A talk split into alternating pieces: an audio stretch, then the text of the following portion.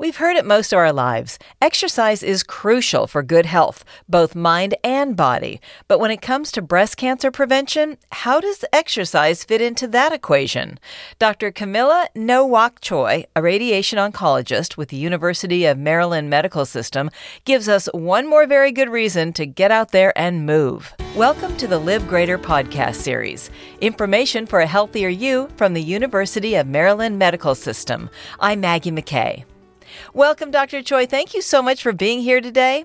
Thank you. So happy to be here. Very excited to be talking about this topic. Oh, I can't wait to hear more about it. Can exercise help prevent breast cancer? Right off the bat, let's get to that. Absolutely, 100%. So, we know that in general, exercise is good for overall health, but more and more studies are showing that women who exercise regularly have a much lower risk of breast cancer compared to women who are less active. A relatively recent study that pulled together 38 different studies following thousands of women showed that women who are active had up to 21% lower risk of developing breast cancer in their lifetime.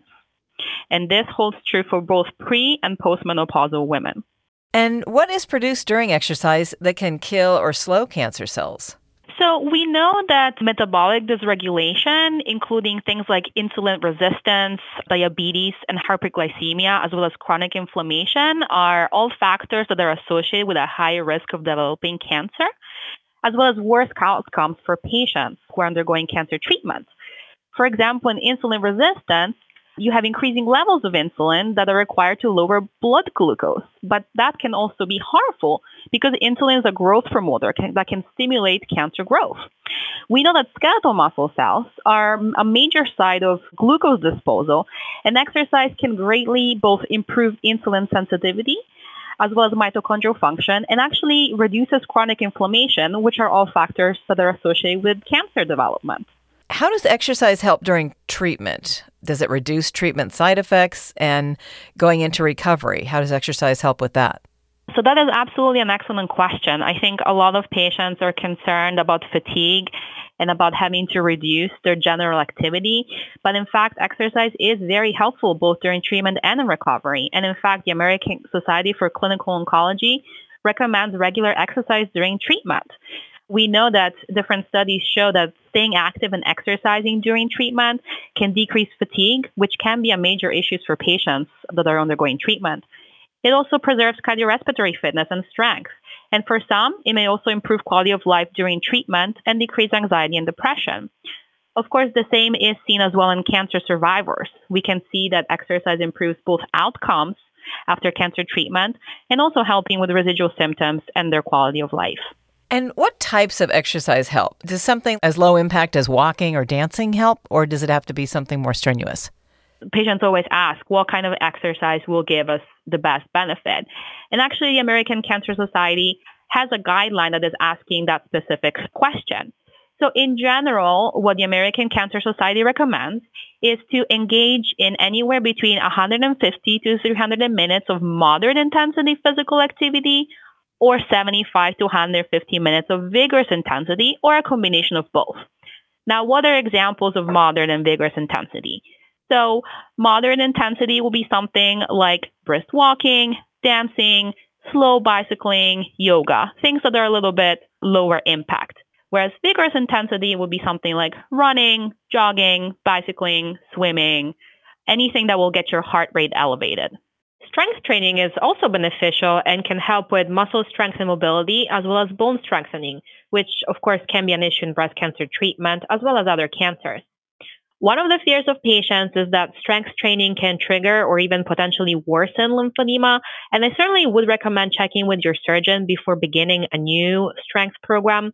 However, overall studies show that patients who start with light weights and progress the training gradually are not at an increased risk of lymphedema.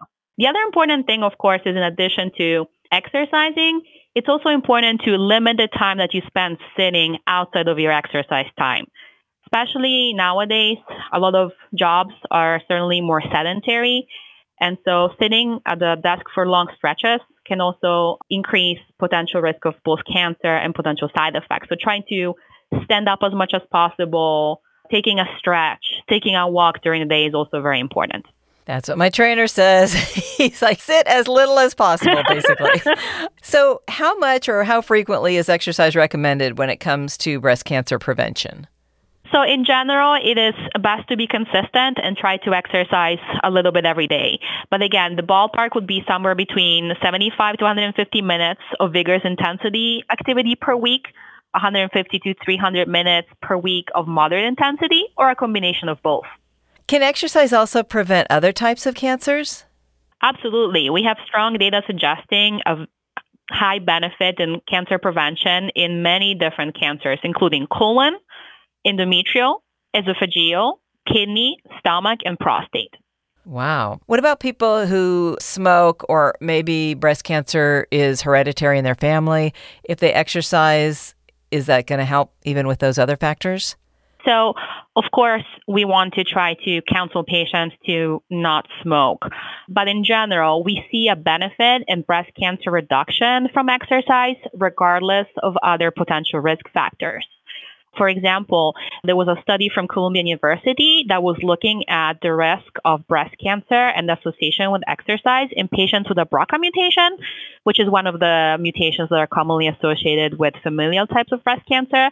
And basically, what they saw is that people who exercised had a 20% lower risk reduction of developing breast cancer if they exercised regardless of whether they were BRCA positive or not.